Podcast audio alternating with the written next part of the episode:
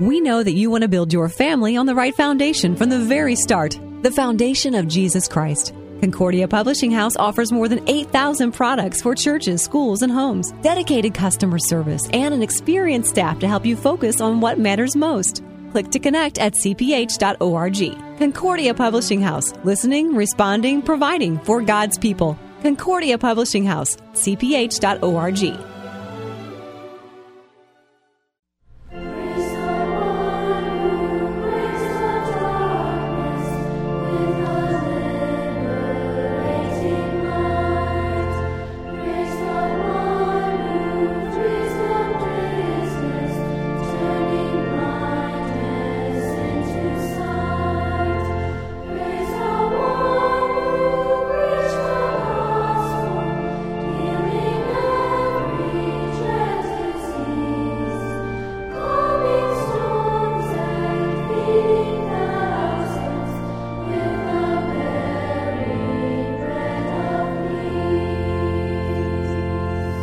first stanza of the hymn, Praise the One Who Breaks the Darkness. This is an epiphany hymn, but it's also, in a lot of ways, a nice bridge into the season that we are closely approaching, the season of Lent. And as we end one season and begin another, looking forward to Sunday morning, we have Jesus in the gospel reading, Luke chapter 18. First, he tries to dispel a little darkness with his disciples by predicting his death, he tells them what's coming, what he intends to do, what he is intent upon doing, and then he heals a blind man.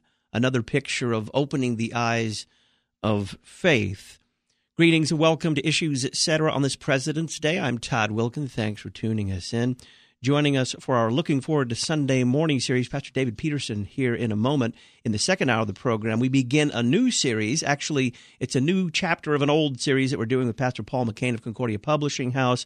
Walking through the Lutheran Confessions We'll be in the power and primacy of the Pope, talking about the Pope's claim to be the not just the first among equals, but the only, the sole representative of Christ on the earth through which all other bishops, pastors have their authority, and how the Lutheran reformers dealt with that claim in the 16th century.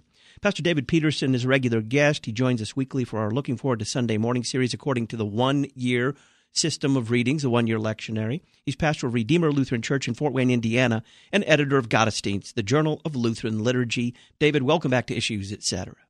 Thank you, Todd. For all the readings and all the propers that are coming up for this coming Sunday, you say that the one thing, among others, the, the most important thing we, we, that we need to keep in mind as we look forward to Sunday morning is that Jesus goes to the cross on purpose. What do you mean by that, and why is that so important? Well, he's he does it deliberately, willfully. Uh, he goes as a lamb to the slaughter, but he understands what's happening. He knows his purpose and his mission. Um, I mean, that's very clear in the Gospels and, and from the Old Testament. But sometimes it's portrayed in kind of modern idea as though Jesus is like Gandhi and he's accidentally a martyr or is surprised by what happens. But it's a, I mean, he's willfully and deliberately coming to pay the price for our sins, and he understands. He knows what that cost, what it will cost him.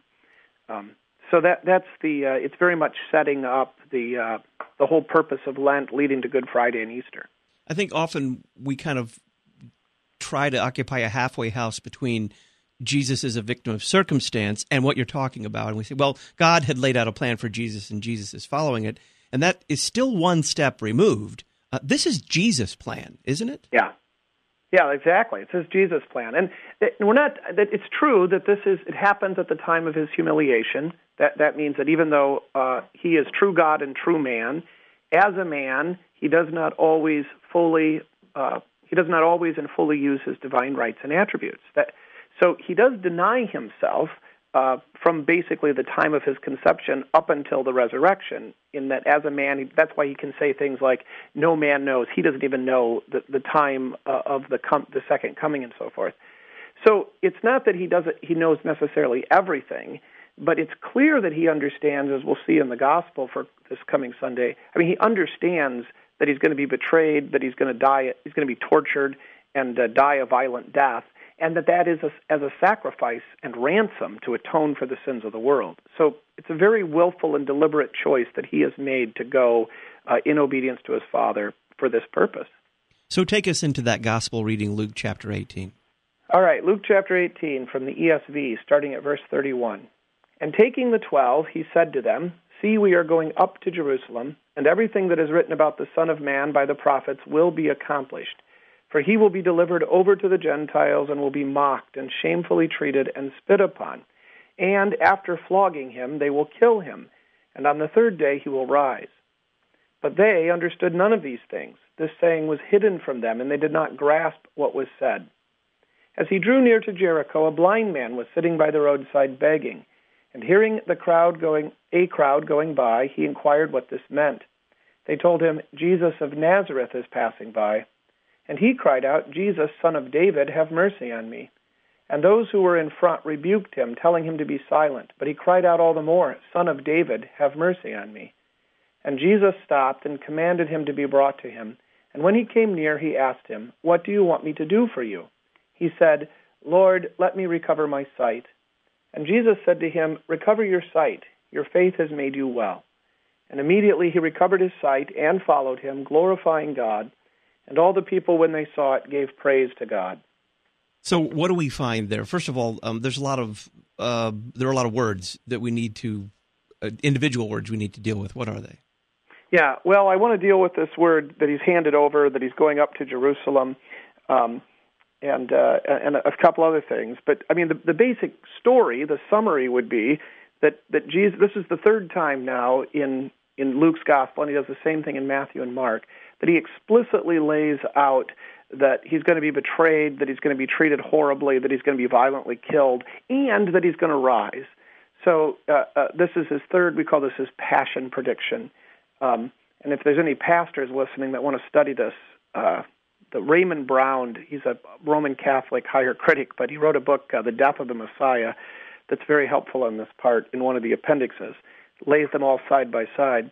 So the first thing he does is he lays this out, and it's not unlike after the confession of Saint Peter in Matthew 16 or something, where he says, "This is this is what's going to happen," and they don't get it. And then their blindness is really it's a historical account, but it's illustrated in a sense by the blind man uh, on the roadside who recognizes Jesus as the Messiah. Um, so the disciples are spiritually blind. This man is physically blind, but he can see by faith what they can't. So he is told Jesus of Nazareth is passing by, but he cries out to the Son of David, that is to the Messiah, and he asks for mercy, uh, and then of course he's healed. So so that's the the story, as it were, and it's it's good that those two those two events are kept together because they do they they're they are together in Luke's gospel, and uh, they do. Uh, it's the context of the whole thing. So, I mean, it's just always worth sort of noting. I like it when the translations bring this out. What Jesus says they are going up to Jerusalem. You always go up to Jerusalem in the New Testament. Um, that's just because the Holy Land's hilly, and the language reflects that. So you're usually going up or down. But it's also, of course, symbolic that uh, Jerusalem is the center of the, the universe because that's where the temple is, where God has promised to be according to his grace. And then, of course, the new temple, that's where it's going to be torn down and rebuilt, uh, even our Lord. So it's, it's just a nice little bit of language there.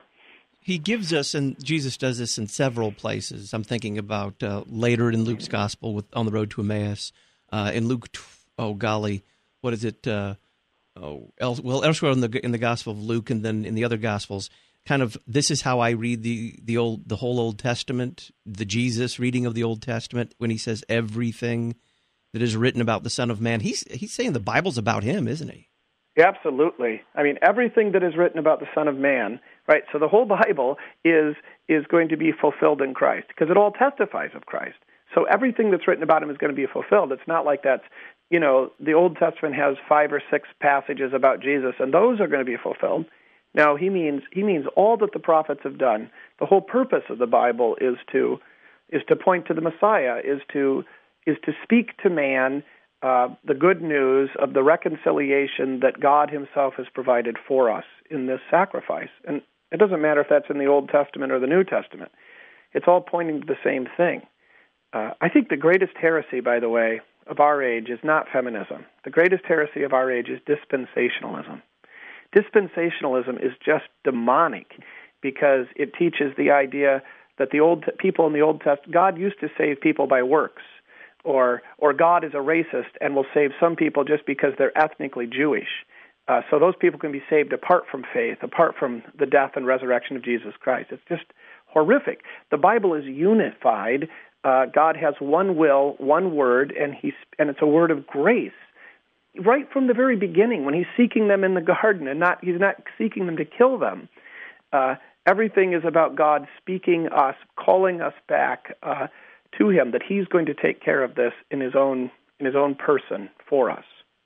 He uses this word, uh, which translated in the in the translation you used, uh, "will be accomplished," but it's a pretty weighty word, isn't it? It is. It's the same word that he uses on the cross. Uh, it is finished, uh, telestai. So here it's in the future, but uh, it's the word to be perfected or to be completed, uh, to be finished. So I don't know. I find accomplished. I'm not thrilled with that translation. I think that the tie is explicit in Luke's gospel, uh, even though he says it is finished in John's gospel. That uh, the the point here is that he's predicting. He understands that his death on the cross um, is going to complete, fulfill, finish all of the law's demands, everything that the law might accuse us of or ask of us, and everything that God has promised. It's all there.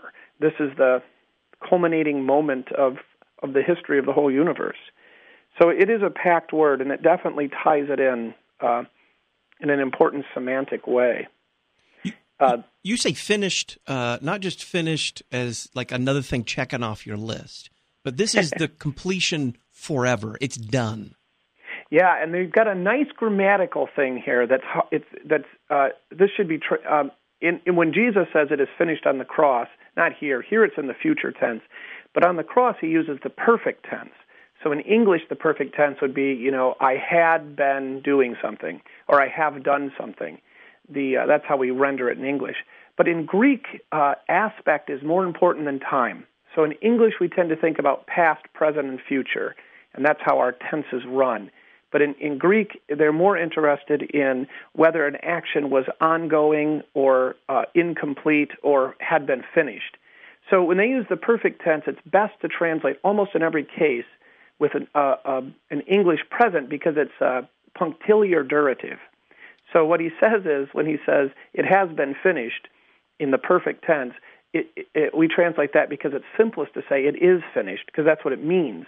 But it would be better almost if we said it has been finished and it is finished and it will be finished forever. It's never not going to be finished because it has this the the perfect tense then has this it's this punctiliar moment, this instant, but then it has consequences into eternity. It continues. So you have the you have it in the same word, the same tense is used in that same sentence. In our reading for Sunday, with it is written. That's actually a perfect tense in Greek, and we don't say it has been written, um, because if we say it has been written, that might make it. It sounds almost in English like, well, maybe it's been erased. You know, maybe it was written, but it no longer is. So we really want to convey. Well, I mean, Jesus is very much conveying that uh, what he does once for all on the cross is an enduring um, is an enduring reality that isn't going to stop. It's finished, and there's never going to be anyone to accuse you. There's never going to be a law that's going to come back. There's never going to be a judgment against you because he has absorbed and taken and paid all of it. Pastor David Petersen is our guest, pastor of Redeemer Lutheran Church in Fort Wayne, Indiana. He edits Gottesdienst, the journal of Lutheran liturgy. When we come back, we're going to talk about Jesus' description of what he's going to complete there when he gets to Jerusalem. He begins by describing it as being handed over to the Gentiles. We'll start there with Pastor David Petersen right after this.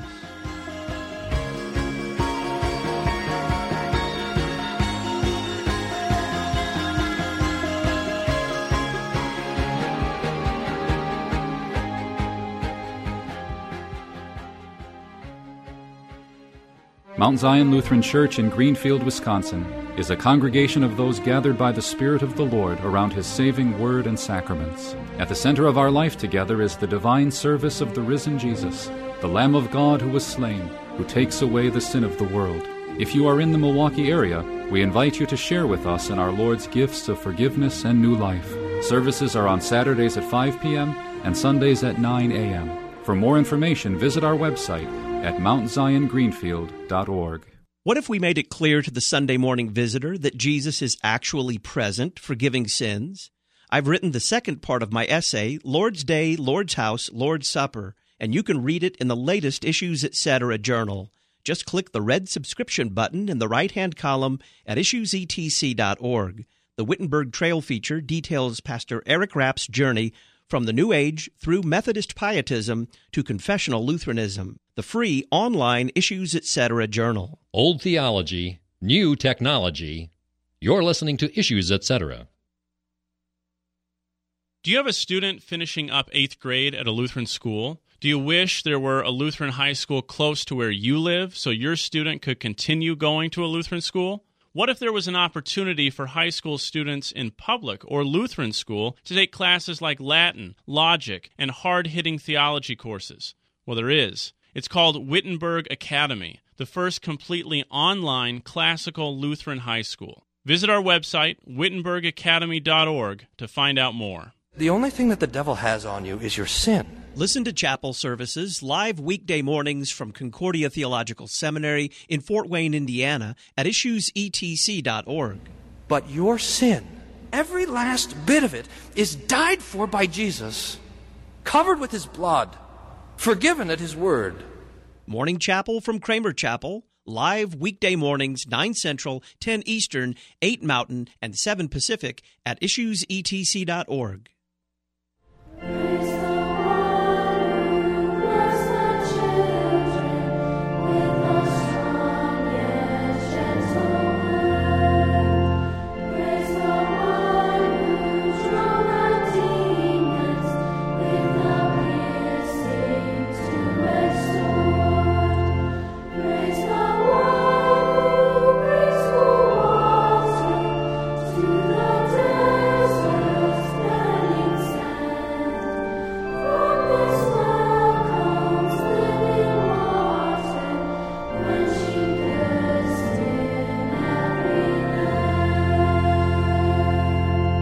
stanza two of the hymn, Praise the One Who Breaks the Darkness. Pastor David Petersen is our guest as we look forward to Sunday morning according to the one year lectionary, looking at the gospel reading, Luke 18.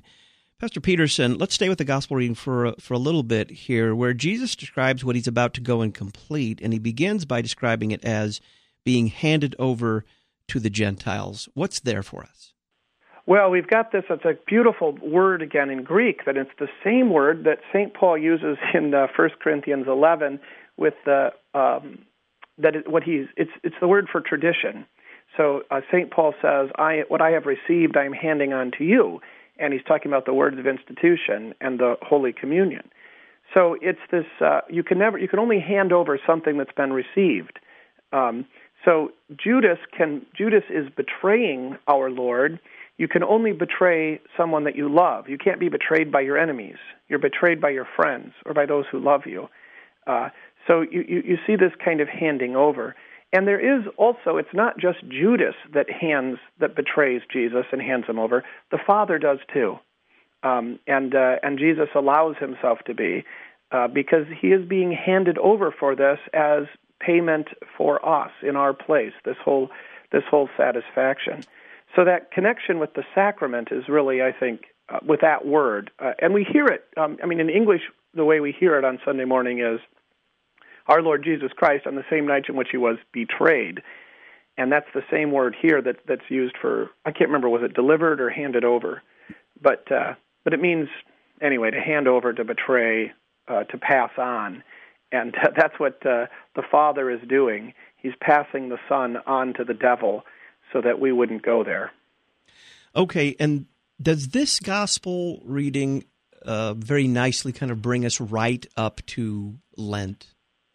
Oh, it just does. It's, I mean, it's such a nice focal point for us that uh, with Ash Wednesday being the, the Wednesday after this gospel, um, we see again that G- Jesus is willfully going, that he knows what he's doing, uh, that he's doing it without regret, and with, he doesn't hold a grudge against us because we're making him do it. Um, you know, he's not passive aggressive, but uh, and that uh, this is where we're headed, and the end's not in doubt. I mean, it's so it's so significant and, and so critical that in each of these three very explicit passion predictions in the Gospels that follow the in the Synoptic Gospels, that's Matthew, Mark, and Luke, that follow this pattern is necessary that the Son of Man and so forth. They all three of them every time include, or all nine of them, I should say, include that he will rise on the third day. Uh, the resurrection is always in sight, it's always understood. Uh, Jesus goes willfully, recognizing the terrible things that he's going to have to endure, both physically and spiritually, but also with full confidence, full confidence and no doubt that his Father will raise him from the dead and he will be vindicated. He, he knows that, and he never wavers in it. I mean, that's, that's of course, um, so shocking and almost impossible to imagine for us because because of our original sin and the actual sins and the way we've corrupted ourselves, we really can't imagine that level of confidence and, and trust that he just obediently uh, I mean it's it's so it's so typified so beautifully typified with the near sacrifice of Isaac in Genesis 22.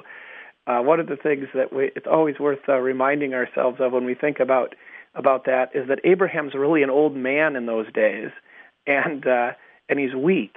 And uh, you know, it's not like he phys- he can uh, hold Isaac down against his will. If Isaac wiggles and tries to get away, he could easily get away.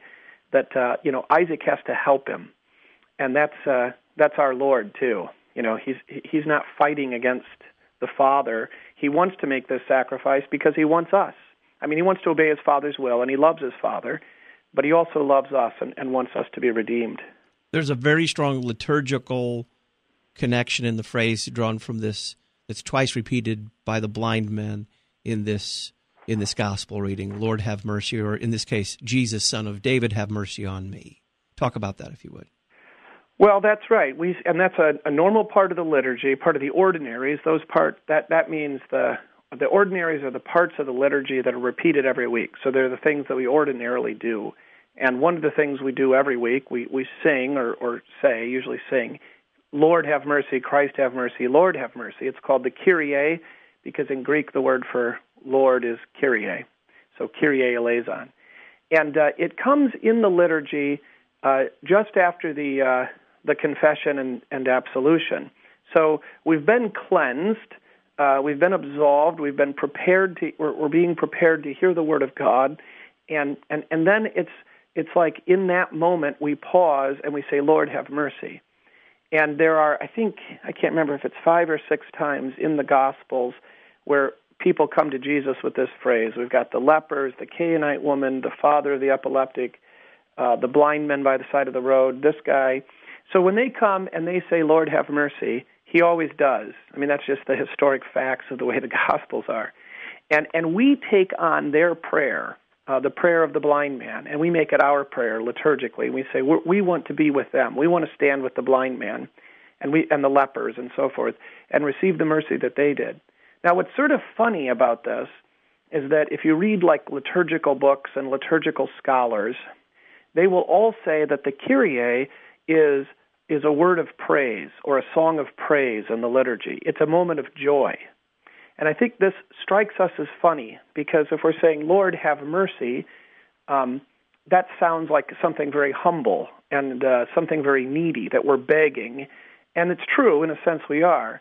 But the reason that it's liturgically praise and musically, that's, that the music does reflect that idea. It's not this like somber, you know, thing. It's a joyful thing.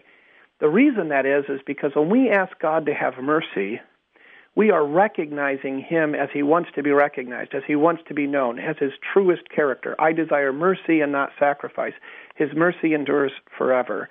And and uh, so when we are saying, Lord, have mercy, and saying we want to be the blind man, we want to be the beggar, we want to be the the lepers, uh, we are also saying we want Jesus to be our Jesus. We want him to be who he has promised to be, who the scriptures reveal him to be, and we want to uh, him to come to us in his truest character, not his alien character, his wrath, but his true character as he wants to be known. So it's really, anytime we have in the gospel one of those accounts, uh, it's very pointed. And it, it does us well to remember and to, to think of those accounts as we sing those words. Uh, what a joyous thing it is to, to boldly come to God as those absolved, knowing that He loves us, and, and, and to ask Him again to have mercy. I mean, it's a bit like a child asking uh, her mother, you know, do you love me? I mean, she knows the answer, but she wants to hear it, and she loves hearing it. And mothers don't mind the question. You know, they're glad they're glad to say, yes, I love you. This brings us uh, to the Old Testament reading, which is, if I'm not mistaken, Isaiah 35. What would you say of that briefly?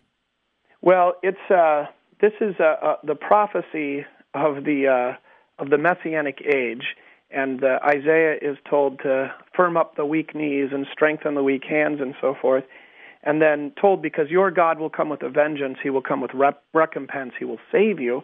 And then we get this uh, that the blind are going to see, the deaf are going to hear, the lame are going to walk or, or jump or something, and the uh, mute are going to sing.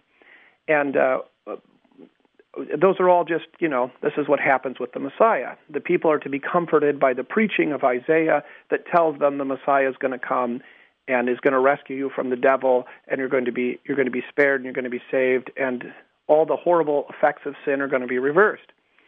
And most of those things we see foreshadowed in miracles that the prophets do. You know, the prophets perform miracles like, uh, you know, cleansing leper, Naaman, and, and, and those sorts of things.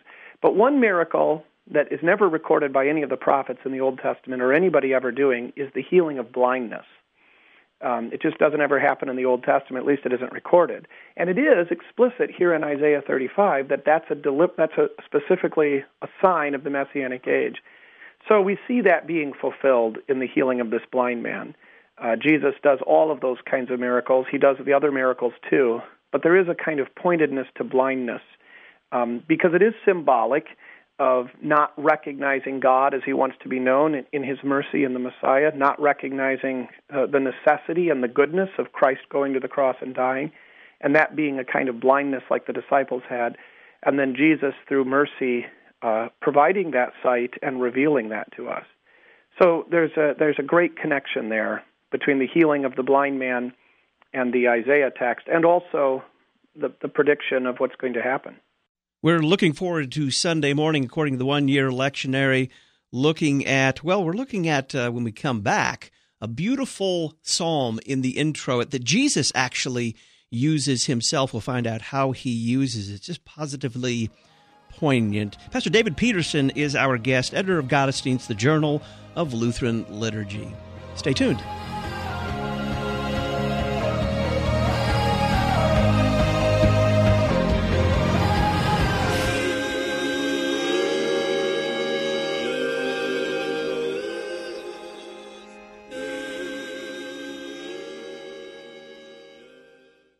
We have a special offer for Issues Etc. Reformation Club members. If you join or upgrade your membership in our monthly or annual giving program during January or February, we'll add the new Concordia Psalter to the list of current membership benefits t shirts, books, broadcast transcripts, and advertising for your confessional Lutheran congregation.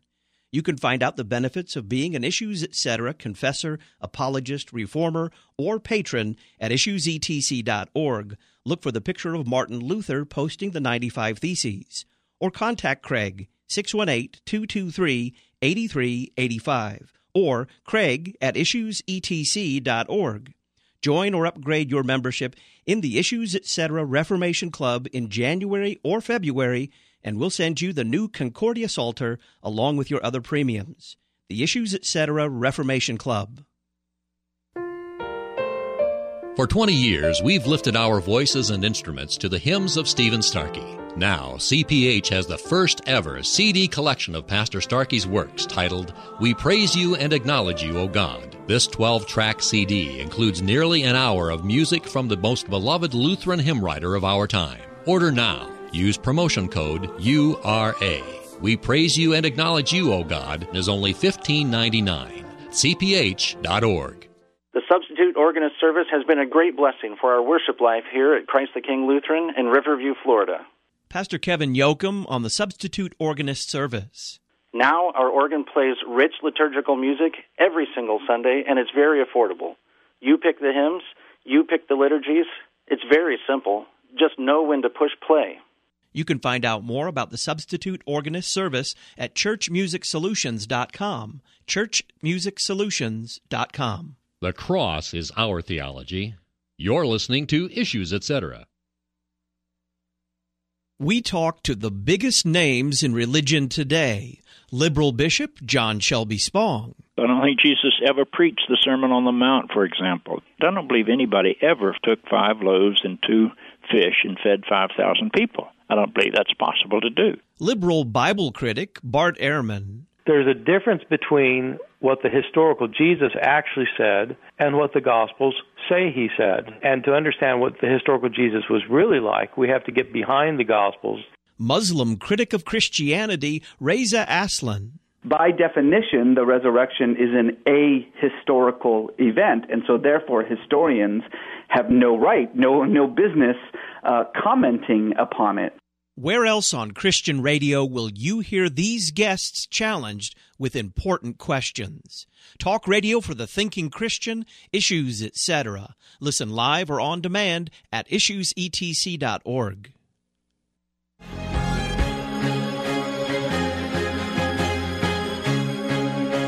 Welcome back to Issues, etc. I'm Todd Wilken. It's Monday afternoon, February the 16th. Looking forward to Sunday morning. Pastor David Petersen is our guest, pastor of Redeemer Lutheran Church in Fort Wayne, Indiana.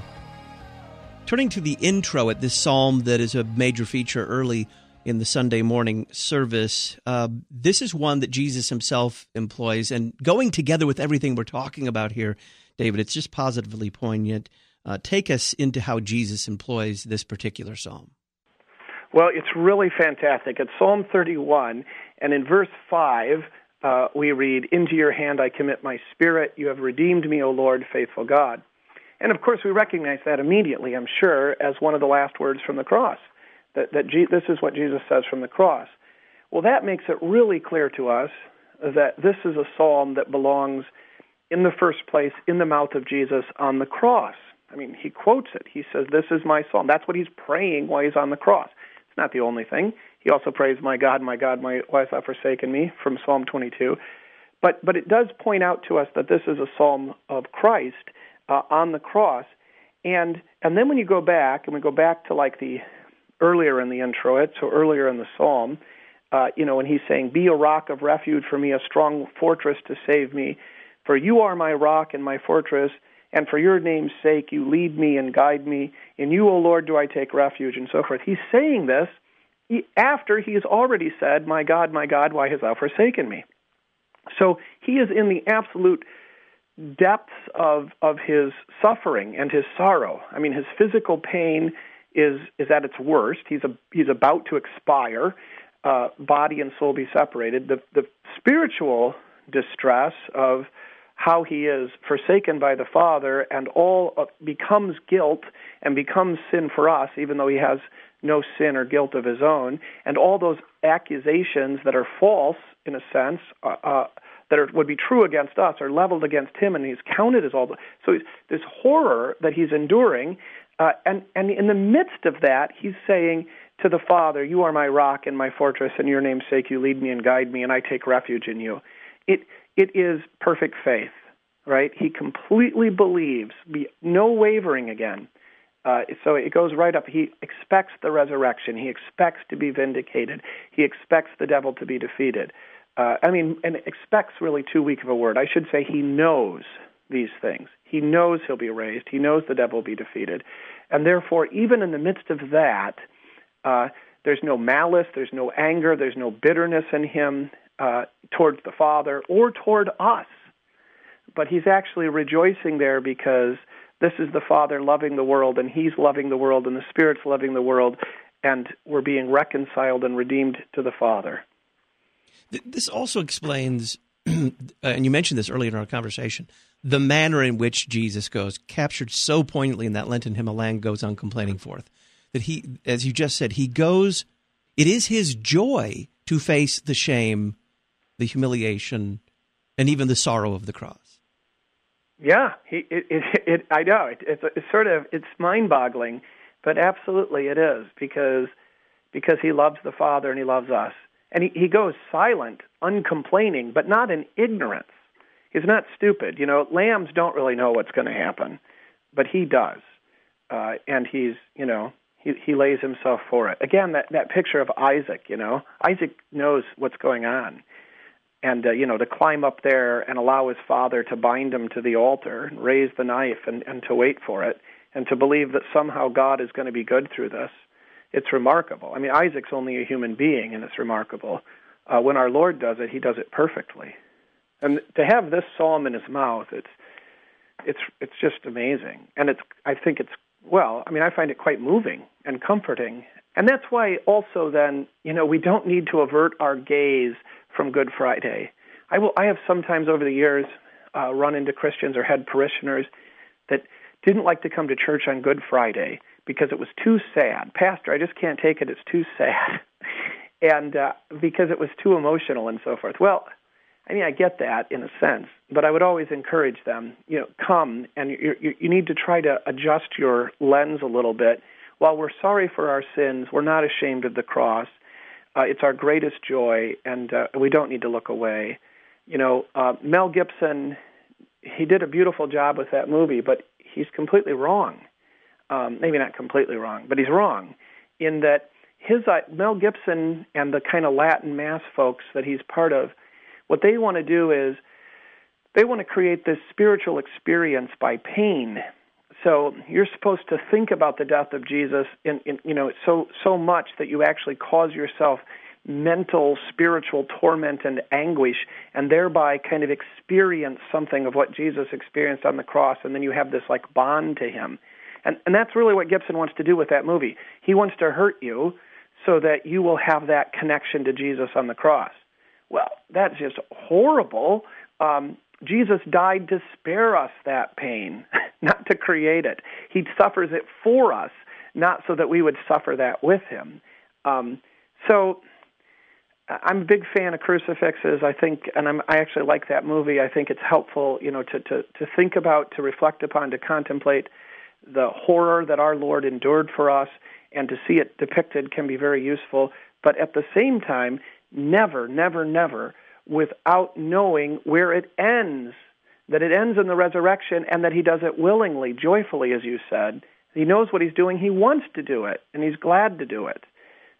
I mean, it would be like, you know, if you come home for, you know, you're off at college and you come home for Christmas uh, break, and your mother knows you loves blue, loves blueberry pancakes, and she makes you blueberry pancakes, and then you come down and you start bawling because you know, uh, oh, that was so hard for her to make those. I mean, she makes them in joy. It's not a, it's a, it's, it is a labor, but she wants to do it, and in fact, she doesn't want anybody else making you blueberry pancakes. Because about five years later, you come home with your wife for Christmas break, and your wife gets up early and makes the blueberry pancakes before your mom can come up, get up, and that's not going to go good. right? so, so in other words, whether it's Good Friday or an, the anticipation of Good Friday, which is of of course every Sunday, um, Jesus doesn't want us feeling sorry for him on the cross. No, he doesn't want us to feel sorry. He wants to do this for us. He loves do. It's a labor of love, and he doesn't want anybody else to do it. And he wants to do it for us this collect prayer what is it for this coming sunday and how does it connect into the theme established by the by the gospel reading well the the petition the thing that the collect is asking is oh, it says having set us free from the bonds of sin deliver us from every evil. So uh, the the passion prediction what jesus tells us is going to happen there shows us how we're set free and delivered from every evil. I mean this prayer can only be asked and answered if the demands of justice have already been met. So it's it's it stands very much like when we're we're saying the Kyrie because we know what he's done. Another psalm is found in the gradual, this little verse that occurs in the midst of the readings from Psalm 77. What's there that we ought to take note of as we look forward to Sunday morning? Well, all we're going to hear in the gradual are verses uh, 14 and 15. You are the God who works wonders. You have made known your might among the peoples. You, with your arm, redeemed your people, the children of Jacob and Joseph. That's all we're going to hear, just those couple verses. And uh, that's great, sounds fine.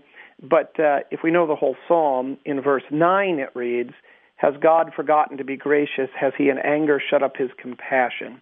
So it's those verses are actually set in the context of of sorrow and frustration, like unto the uh, Psalm 22, "My God, my God, why hast thou forsaken me?"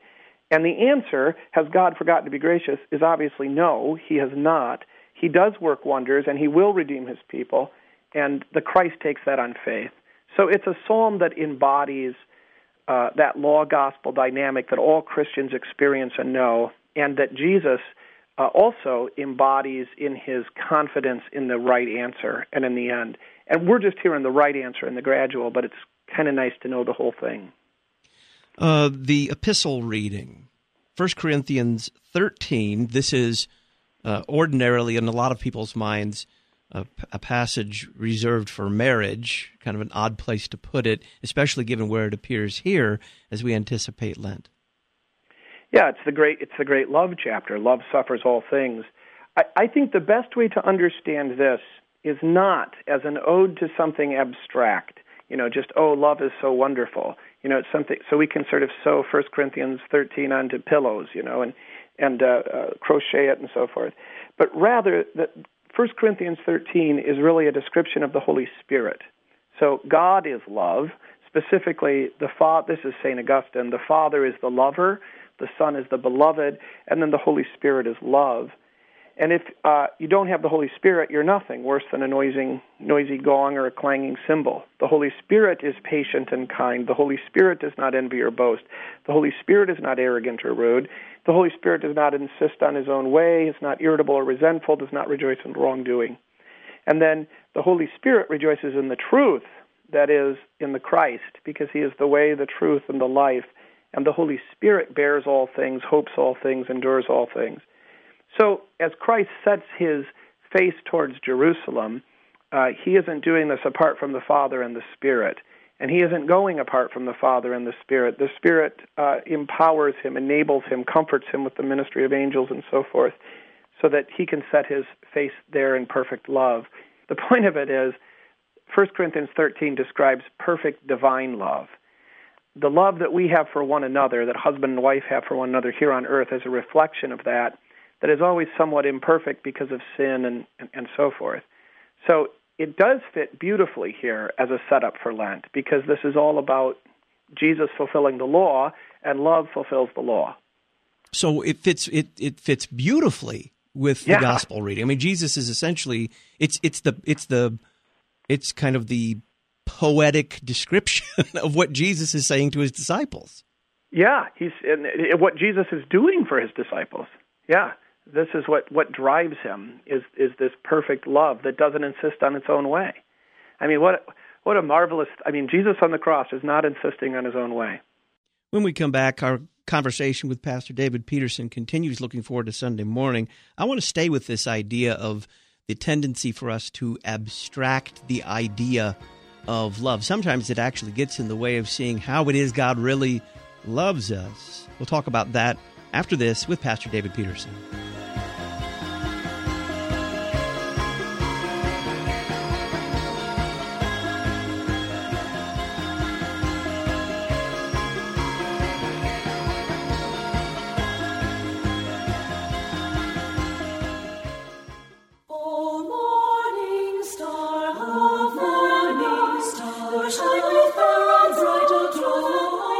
Listen to the best of the church's music for the Epiphany season at LutheranPublicRadio.org. Sacred music for the Epiphany season 24 7. LutheranPublicRadio.org. Did you know that Luther Academy has been providing continuing education for confessional Lutheran pastors and lay people worldwide for more than 20 years? Luther Academy promotes confessional Lutheran theology through conferences, scholarly exchanges, and publications like Logia, the Confessional Lutheran Dogmatic Series, and Luther Digest. Find out more about Luther Academy and sign up for their free email newsletter at lutheracademy.com. lutheracademy.com. Confessional Lutherans We've got your back. You're listening to Issues Etc. Hello, this is Pastor Kevin Golden of Village Lutheran Church in Ladue, Missouri. The saints at Village Lutheran are proud to be part of the Issues Etc. 300, sharing in their Christ centered, cross focused proclamation of the gospel. If you find yourself in St. Louis, join us on Sundays at 8:15 and 10:45 for the divine service, 9:30 for Bible study and Sunday school, as we receive Christ's gifts of forgiveness, life, and salvation. Or visit us on the web at www.villagelutheranchurch.org. Steadfast Lutherans, people who believe that traditional Lutheran preaching, liturgy, and hymnody continue to deliver Christ crucified for sinners today. The Reformation attempted to return the Church's focus on what we do for God back to a focus on what God does for us, that Christ died for our sins in accordance with the Scriptures. Some things never change. The gospel is still under attack from inside and outside the Church.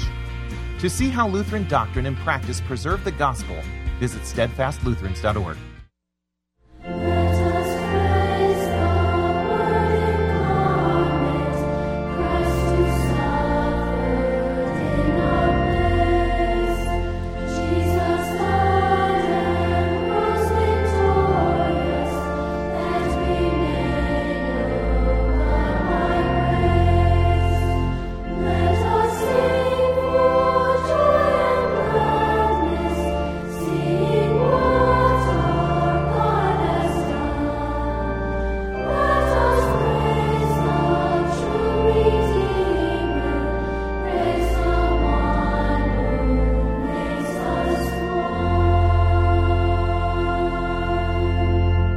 final stanza of the hymn, Praise the One Who Breaks the Darkness. Pastor David Petersen is our guest as we look forward to Sunday morning. In about 10 minutes in the second hour of the program, Pastor Paul McCain will join us. We're going to continue an ongoing series with him on the Lutheran Confessions, walking through it historically and theologically, step by step, taking up the subject of the power and primacy of the Pope, a document that was formulated in 1537 by Philip Melanchthon, the author of other key Lutheran confession documents, and it basically is the is the origin of the Lutheran teaching that the office of the papacy is the Antichrist, and it makes that case and also a great case for the office of the ministry. That's coming up here in about 10 minutes on issues, etc. David, I wanted to stay with this idea you introduced a few minutes ago about our tendency to abstract the idea of love and I think sometimes John 3:16 gets pressed into service into that abstraction where it, God so loved the world as though he loved us so much making the cross a mere demonstration of God's love rather than what the text actually says. God loved the world in this way, that in fact God's love is found precisely in the death of Jesus on the cross for sinners. Right. That uh, we we get kind of screwed up by King James on that passage because we hear the word so as an intensifier, but the word there is houtos. It's it's thus. And it's not God loved the world so much. It's not about the depth of God's love. I mean, that's not a false sentiment, but that's not what that passage says.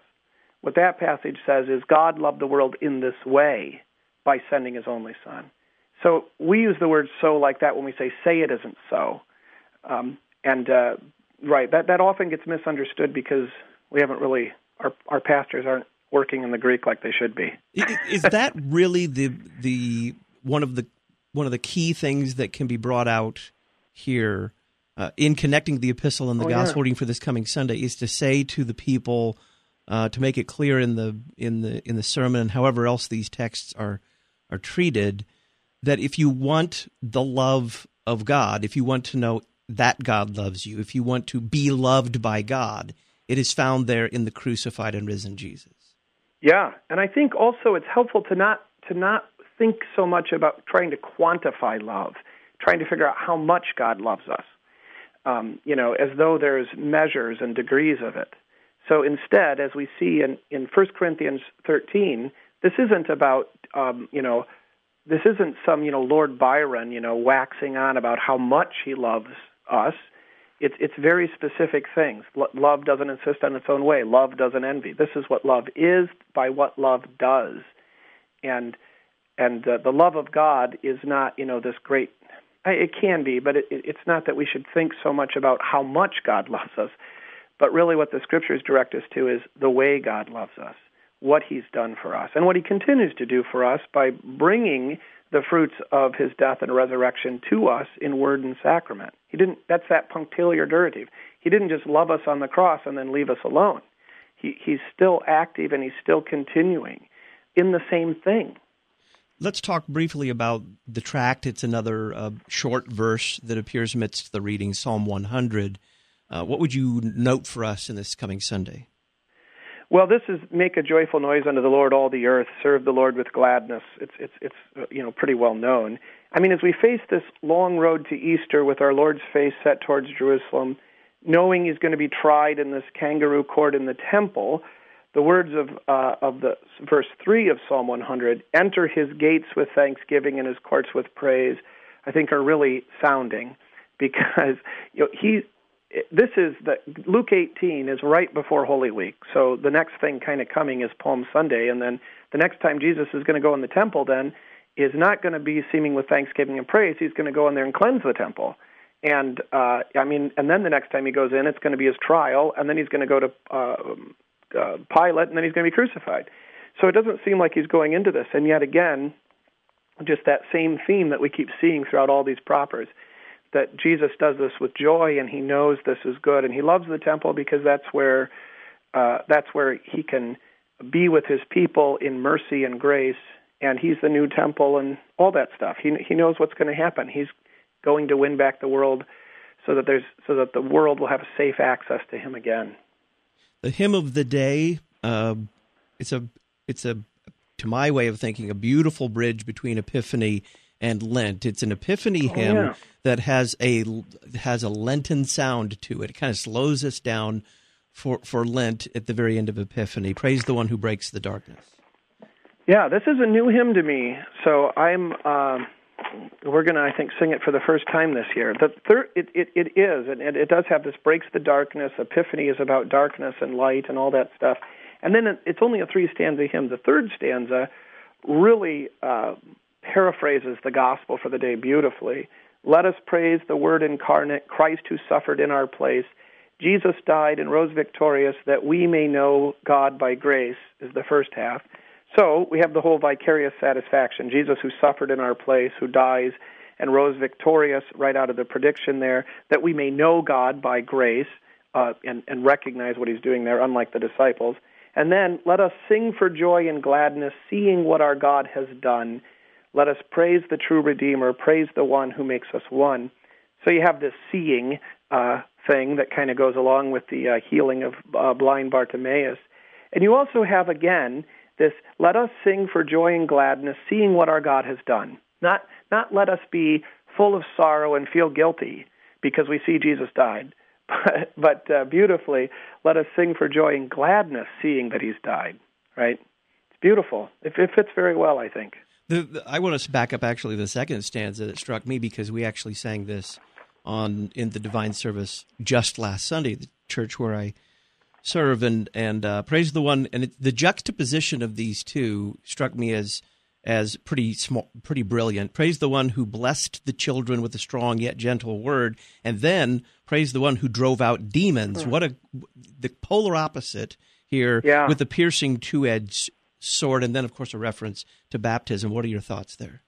Yeah, no, I, that's great. I didn't even notice that. Right, he's gentle to the children, but stern to the demons. Right, and then who brings cool water to the desert's burning sand?